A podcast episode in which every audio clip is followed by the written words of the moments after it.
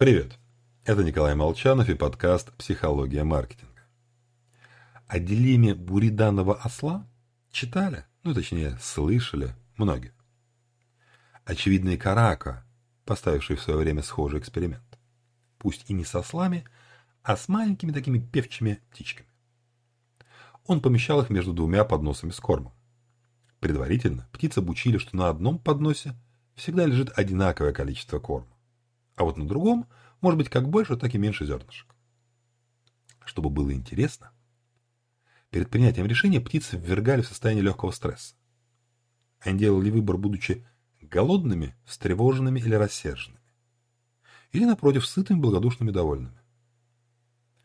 Грубо говоря, задачей эксперимента являлся поиск ответа на вопрос, как общее состояние когда нам хорошо или плохо, влияет на степень рискованности нашего выбора. Полученный ответ, когда ситуация нас не очень устраивает, мы начинаем рисковать, порой необдуманно. Не только птички. К примеру, менеджеры в компаниях, чьи решения уже несколько раз оказывались неудачными, начинают тащить проекты даже с призрачными шансами на успех.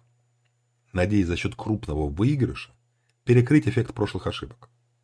А вот успешные сотрудники, напротив, склонны принимать более осмотрительные решения, так как риск способен привести к ошибке, которая подорвет сложившийся успешный образ. В обычной жизни именно поэтому лично я предпочитаю покупать одежду только в сытом и благодушном состоянии.